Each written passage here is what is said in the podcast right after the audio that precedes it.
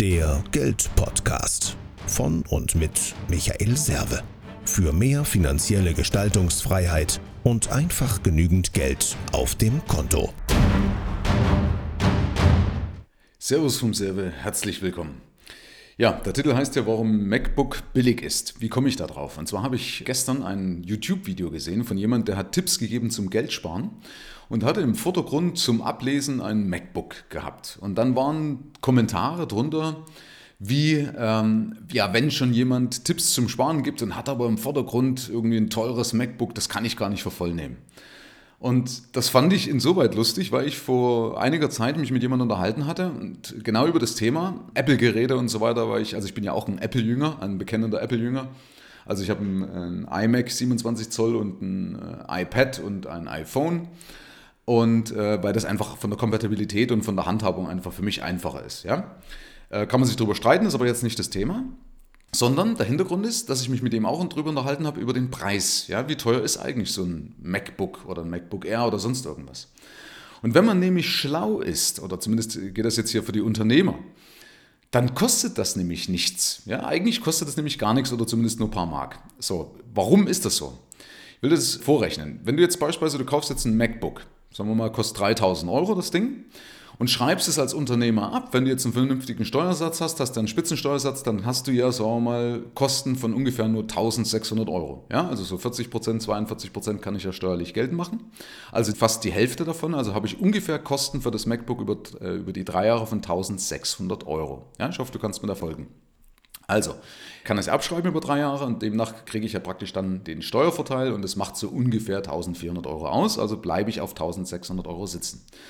So, und die Besonderheit nämlich von Apple-Geräten ist, dass du nach drei Jahren die Dinger noch relativ gut verkaufen kannst. Ja? Also die verlieren nicht so dramatisch am Wert wie jetzt beispielsweise Windows-Rechner oder Android-Geräte. Und wenn man jetzt mal reinschaut bei eBay Kleinanzeigen, kannst du so ein Ding privat verkaufen für 1500 Euro. Das heißt, wenn ich das jetzt verkaufe nach drei Jahren für 1500 Euro, dann hat mich das Teil jetzt in meiner Rechnung gerade mal 100 Euro gekostet. Also eigentlich nichts. Ja? Also billiger kommst du an Software nicht dran, äh, an Hardware nicht dran.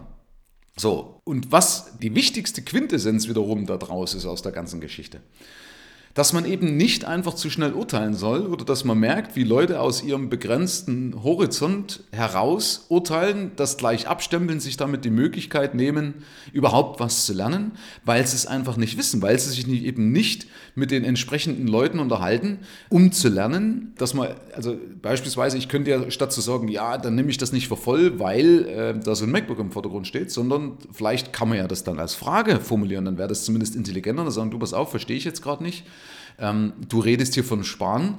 Wieso hast du ein MacBook im Vordergrund? Vielleicht, ich weiß ja nicht, ob der dann genauso rechnet wie ich, aber äh, vielleicht hätten sie das zumindest dann die Antwort bekommen und hätten was lernen können. So ist das Ding durch. Ja, der, der ein bisschen was auf sich hält, fängt dann nicht an, sich zu rechtfertigen. Ja, warum soll er auch sein Recht fertigen? Ja? Ähm, das heißt, in dem Fall bleib offen. Also einmal kannst du ja lernen, wie gesagt, dass Mac äh, oder dass Apple-Produkte gar nicht teuer sind, wenn man es vernünftig macht, zumindest als Unternehmer, als Privatperson sieht das ein bisschen anders aus, weil ich natürlich den Steuervorteil nicht habe. Aber dass ich eben nicht zu schnell urteile, dass ich mir also damit oder um mir nicht die Chance zu nehmen, etwas zu lernen. Und äh, solche Tipps nur bekommst, wenn du dich mit den richtigen Leuten unterhältst. Herzlichen Dank fürs Rein und Hinhören. Ab hier liegt's an dir. Bis zum nächsten Gig. Dein Michael Serve, Deutschlands Fuck You Moneymaker. Mehr Informationen findest du im Internet unter mehrvomgeld.de.